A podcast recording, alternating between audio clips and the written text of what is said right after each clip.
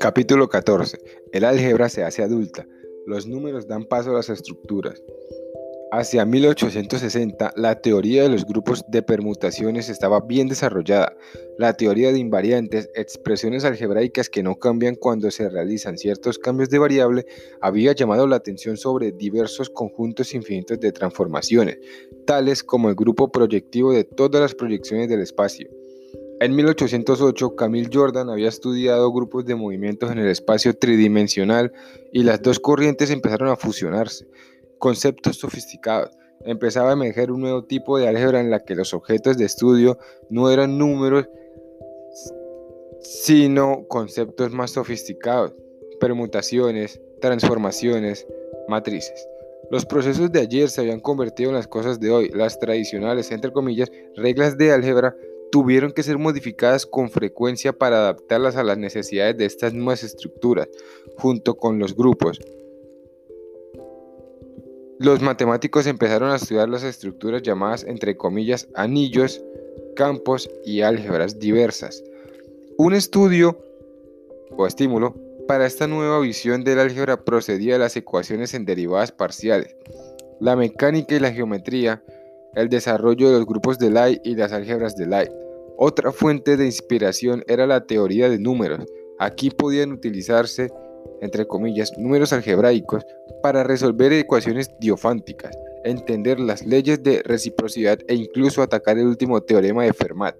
De hecho, la culminación de tales esfuerzos fue la demostración del último teorema de Fermat por Andrew Wiles en 1995. Lie y Klein en 1869, el matemático noruego Sophus Lie entabló amistad con el matemático prusiano Felix Klein. Ambos tenían un interés común en la geometría lineal, un vástago de la geometría proyectiva introducida por Julius Plocker. Lie concibió una idea muy original. Debería ser para las ecuaciones diferenciales algo análogo a la teoría de Galois de las ecuaciones algebraicas. Una ecuación algebraica puede resolverse por radicales solo si el tipo correcto de simetrías, es decir, si tiene un grupo de Galois soluble. Análogamente, sugería Lai, una ecuación diferencial puede resolverse por métodos clásicos solo cuando la ecuación queda inalterada por una familia continua de transformaciones. Lai y Klein trabajaron en variaciones sobre esta idea durante 1869 a 1870. Este trabajo culminó en 1872 en la caracterización que hizo Klein de la geometría como los invariantes de un grupo, establecida en su programa de Erlangen. Este programa surgió de una nueva manera acerca de la geometría euclidiana. En términos de sus simetrías, Jordan ya había señalado que las simetrías del plano euclidiano son movimientos rígidos de varios tipos, traslaciones que deslizan el plano en alguna dirección, rotaciones que lo giran alrededor de un punto fijo, reflexiones que le dan vuelta respecto a una recta fija y lo que es menos obvio, reflexiones con deslizamiento, que lo reflejan y luego lo trasladan en una dirección paralela a la línea especular. Estas transformaciones forman un grupo, el grupo euclidiano, y son rígidas en el sentido de que no cambian las distancias, por consiguiente tampoco cambian ángulos. Así, Klein comprendió que estos conceptos son los invariantes del grupo euclidiano, las cantidades que no cambian cuando se aplica una transformación del grupo. De hecho, si se conoce el grupo euclidiano, se puede deducir sus invariantes y a partir de estos se obtiene la geometría euclidiana. Ahora, longitudes y ángulos son los conceptos básicos de la geometría de Euclides. Lo mismo sucede con otros tipos de geometría. La geometría elíptica es el estudio de los invariantes del grupo de movimientos rígidos en un espacio con curvatura positiva. La geometría hiperbólica es el estudio de los invariantes del grupo de movimientos rígidos en un espacio con curvatura negativa. La geometría proyectiva es el estudio de los invariantes del grupo de proyecciones y así sucesivamente. Felix Klein, del 1849 al 1865. Klein nació en Düsseldorf en una familia de clase alta. Su padre era secretario del jefe del gobierno prusiano. Fue a la Universidad de Bonn con intención de hacerse físico, pero se convirtió en ayudante de laboratorio de Julius Blocker. Se suponía que Blocker estaba trabajando en matemáticas y física experimental, pero sus intereses se habían centrado en la geometría y Klein cayó bajo su influencia. La tesis de Klein en 1868 era geometría aplicada a la mecánica. En 1870 estaba trabajando con Lai en teoría de grupos y geometría diferencial. En 1871 descubrió que la geometría no euclidiana es la geometría de una superficie proyectiva con una sección cónica distinguida. Este hecho demostraba de forma muy obvia y directa que la geometría no euclidiana es lógicamente consistente si lo es la geometría euclidiana. Esto acabó prácticamente con la controversia sobre el estatus de la geometría no euclidiana. En 1872, Klein se convirtió en profesor de Erlangen y en su programa de Erlangen de 1872 unificó casi todos los tipos de geometría conocidos y clarificó entre ellos considerando la geometría como los variantes de un grupo de transformaciones. Con ello, la geometría se convertía en una rama de la teoría de grupos. Escribió este artículo para su lección inaugural, pero no lo presentó en realidad en tal ocasión. Al encontrar Erlangen poco propicia, se trasladó a Múnich en 1875 con Annie Hegel, nieta del famoso filósofo. Cinco años más tarde fue a Leipzig donde prosperó matemáticamente. Klein creía que su mejor trabajo era en teoría de funciones complejas, donde hizo profundos estudios de funciones invariantes bajo varios grupos de transformaciones del plano complejo. En particular, desarrolló la teoría del grupo simple de orden 168 en este contexto. Entró en rivalidad con Poincare para resolver el programa de uniformación para funciones complejas, pero su salud se resintió probablemente debido al tremendo esfuerzo implicado. En 1886 fue nombrado profesor de la Universidad de Gotinga y se centró en la administración, formando una de las mejores escuelas de matemáticas del mundo. Permaneció allí hasta su retiro en 1913. Del mismo modo que las coordenadas relacionan el álgebra con la geometría, los invariantes relacionan la teoría de grupos con la geometría. Cada geometría define un grupo correspondiente, el grupo de todas las transformaciones que conservan los conceptos geométricos relevantes.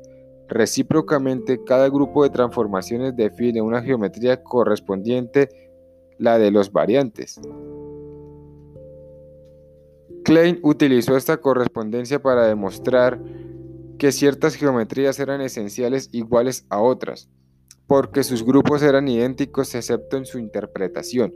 El mensaje más profundo es que cualquier geometría está definida por sus simetrías. Hay una excepción, la geometría de superficies de Riemann, cuya curvatura puede cambiar de un punto a otro. Esta no encaja en el programa de, Klein. Los grupos de Lie, la investigación conjunta de Lie y Klein llevó a Lie a introducir una de las ideas más importantes de la matemática moderna, la de un grupo de transformaciones continuo, ahora conocido como un grupo de Lie.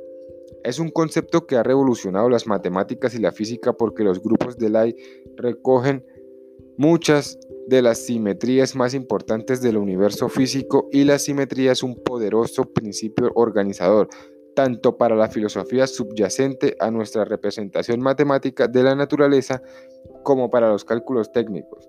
Sophus Lie creó la teoría de los grupos de Lie en una oleada de actividad que empezó en el otoño de 1873. El concepto de grupo de Lie ha evolucionado considerablemente desde el trabajo inicial de Lie. En términos modernos, un grupo de Lie es una estructura con propiedades tanto algebraicas como topológicas y ambas están relacionadas.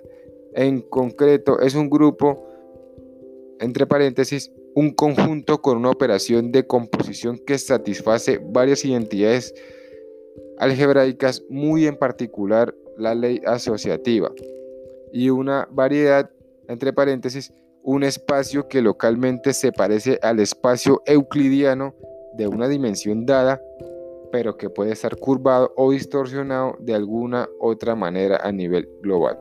Cierro paréntesis. Tal que la ley de composición es continua, entre paréntesis, cambios pequeños en los elementos que se componen producen cambios pequeños en el resultado. Cierro paréntesis.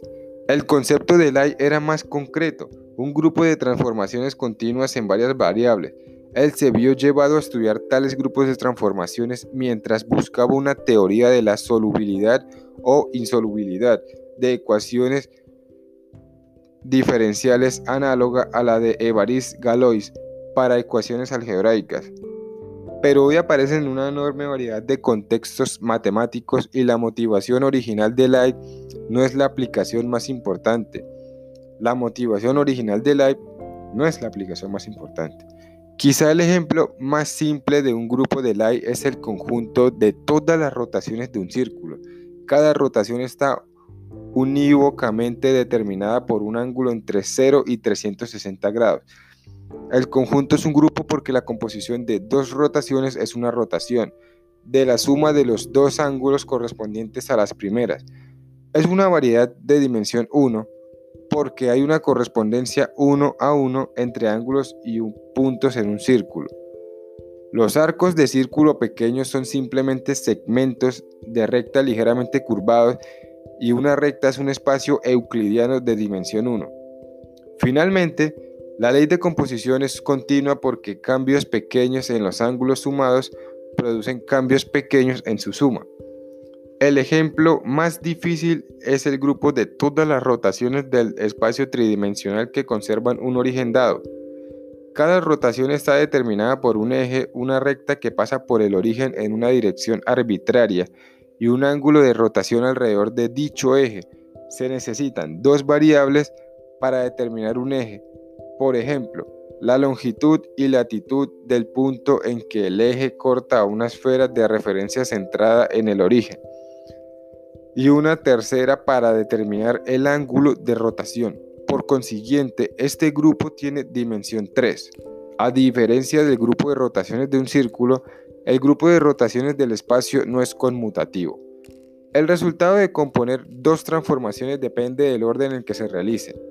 En 1873, después de una breve dedicación a las EDP, Light volvió a los grupos de transformaciones e investigó las propiedades de las transformaciones, entre comillas, infinitesimales.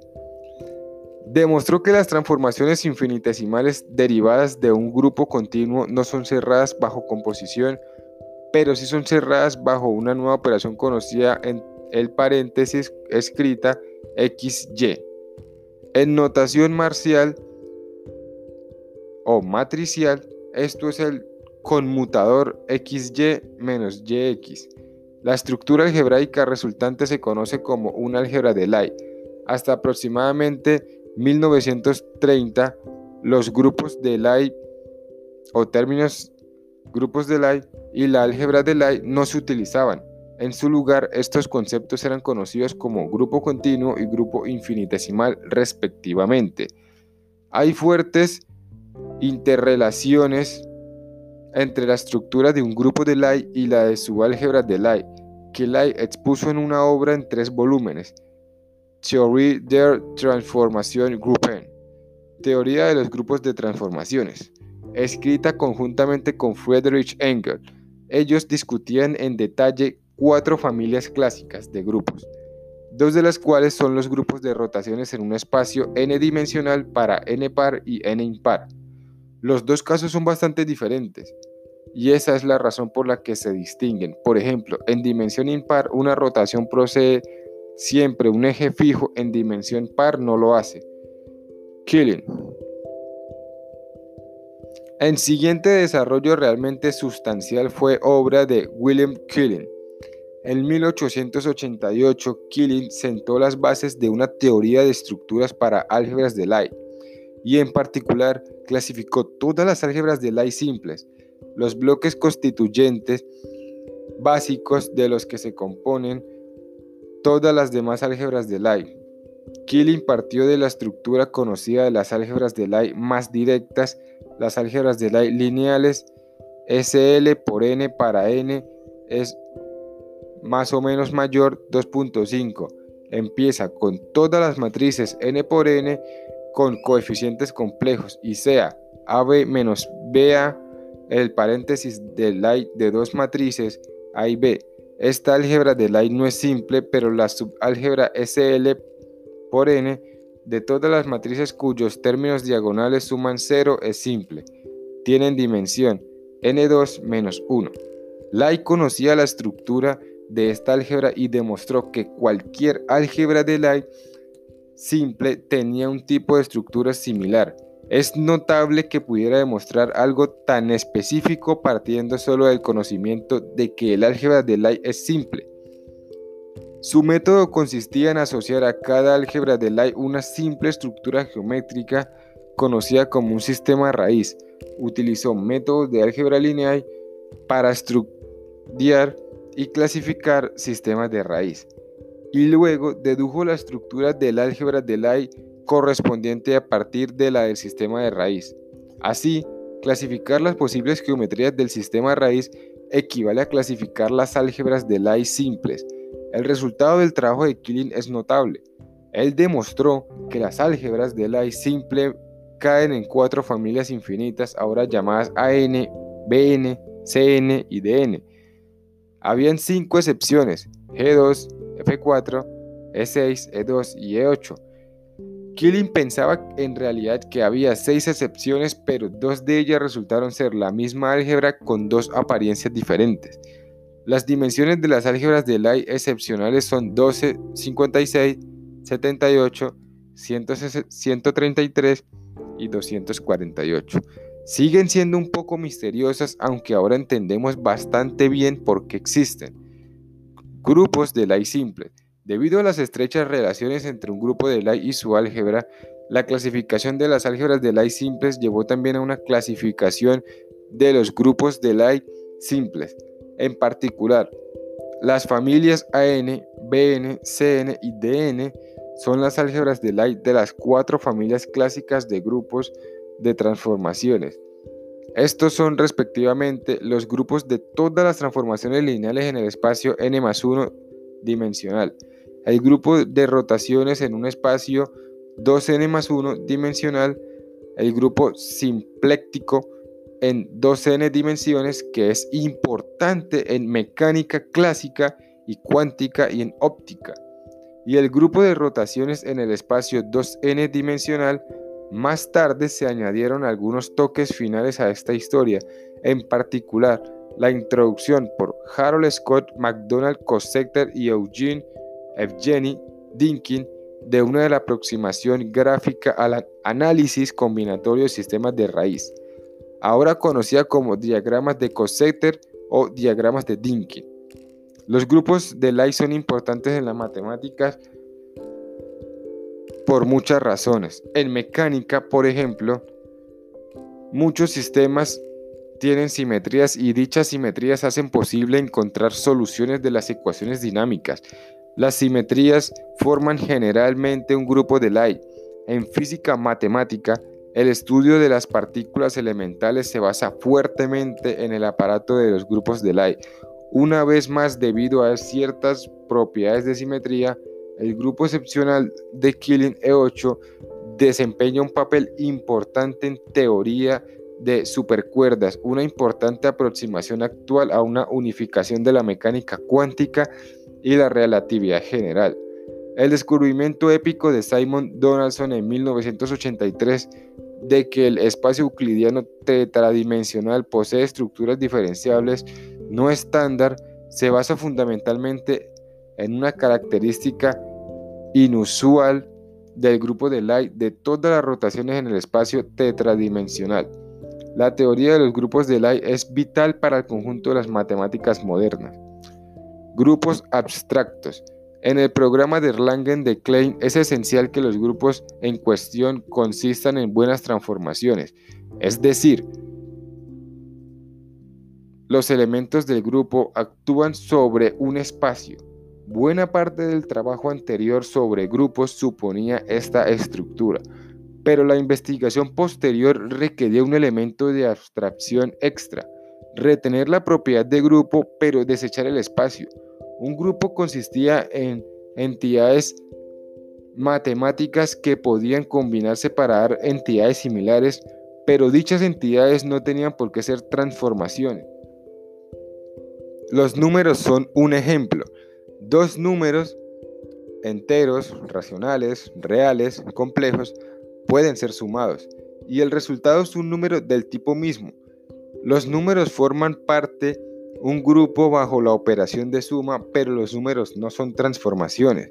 Por ello, incluso si el papel de los grupos como transformaciones había unificado la geometría, la hipótesis de un espacio subyacente tenía que ser desechada para unificar la teoría de grupos. Entre los primeros en acercarse a dar este paso estaba Arthur Cayley en tres artículos, 1849, 1854. En ellos, Cayley decía que un grupo comprende un, un conjunto de operadores 1, A, B, C y así sucesivamente. El compuesto AB de dos operaciones cualesquiera debía ser otro operador. El operador especial 1 satisface 1A es igual a A y A1 es igual a A. Para todos los operadores A, finalmente la ley asociativa AB por C es igual a A por B debería ser válida, pero sus operadores seguían operando sobre algún conjunto de variables. Además, él había omitido una propiedad crucial que todo debe tener un inverso A' tal que A' de A es igual a AA de es igual a 1. Así, Cayley estuvo cerca de alcanzar el premio, pero falló por poco. En 1858, Richard Dedekind permitió que los elementos del grupo fueran entidades arbitrarias, no solo transformaciones u operadores, pero incluyó la ley conmutativa AB en su definición. Su idea estaba bien para lo que él pretendía, la teoría de números, pero excluía a la mayoría de los grupos interesantes en la teoría de, Galois, por no hablar del mundo matemático más en general. El concepto moderno de un grupo abstracto fue introducido por Walter Van Dyck en 1882 a 1883. Él incluía la existencia de un grupo, pero rechazaba la necesidad de la ley conmutativa. Tratamientos puramente axiomáticos de los grupos fueron proporcionados poco después por Edward Huntington y Eliakim Moore en 1902 y por Leonardo Dixon en 1905. Una vez separada la estructura abstracta de los grupos de cualquier interpretación específica, la disciplina se desarrolló rápidamente. La investigación inicial consistía básicamente en coleccionar mariposas. La gente estudiaba ejemplos individuales de grupos o tipos especiales, buscando pautas comunes. Pronto aparecieron los conceptos y técnicas principales y la disciplina floreció. Teoría de números. Otra fuente importante de nuevos conceptos algebraicos fue la teoría de números. Gauss inició el proceso cuando introdujo lo que ahora llamamos enteros gaussianos. Estos números son complejos A más BI, donde A y B son enteros. Sumas y productos de tales números tienen también la misma forma. Gauss descubrió que el concepto de un número primo se generaliza a los enteros gaussianos. Un entero gaussiano es primo si no puede expresarse como un producto de otros enteros gaussianos de una manera no trivial. La factorización prima para enteros gaussianos es, única. Algunos primos ordinarios, tales como el 3 y el 7, siguen siendo primos cuando los consideramos como enteros gaussianos, pero otros no. Por ejemplo, el 5 es igual a 2 más i por 2 menos i este hecho está íntimamente relacionado con el teorema de Fermat sobre números primos y sumas de dos cuadrados, y los enteros gaussianos ilustran dicho teorema y sus afines. Si dividimos un entero gaussiano por otro, el resultado no tiene por qué ser un entero gaussiano, pero está cerca, es de la forma A4 menos BI, donde A y B son racionales. Estos son los números gaussianos. Con más generalidad, los teóricos de números descubrieron que algo similar es básico si tomamos cualquier polinomio p por x, p de x con coeficientes enteros y luego consideramos todas las combinaciones lineales a1, x1, más sucesivamente a n, xn, de sus soluciones de x1 sucesivamente a xn, tomando de a1 a n racionales. Obtenemos un sistema de números complejos que es cerrado bajo suma, resta, multiplicación y división, lo que significa que cuando se aplican estas operaciones a un número semejante, el resultado es un número del mismo tipo. Este sistema contribuye a un campo de números algebraicos. Si en su lugar exigimos que A1 a AN sean enteros, el sistema es cerrado bajo suma, resta y multiplicación, pero no bajo división. Es un anillo de números algebraico.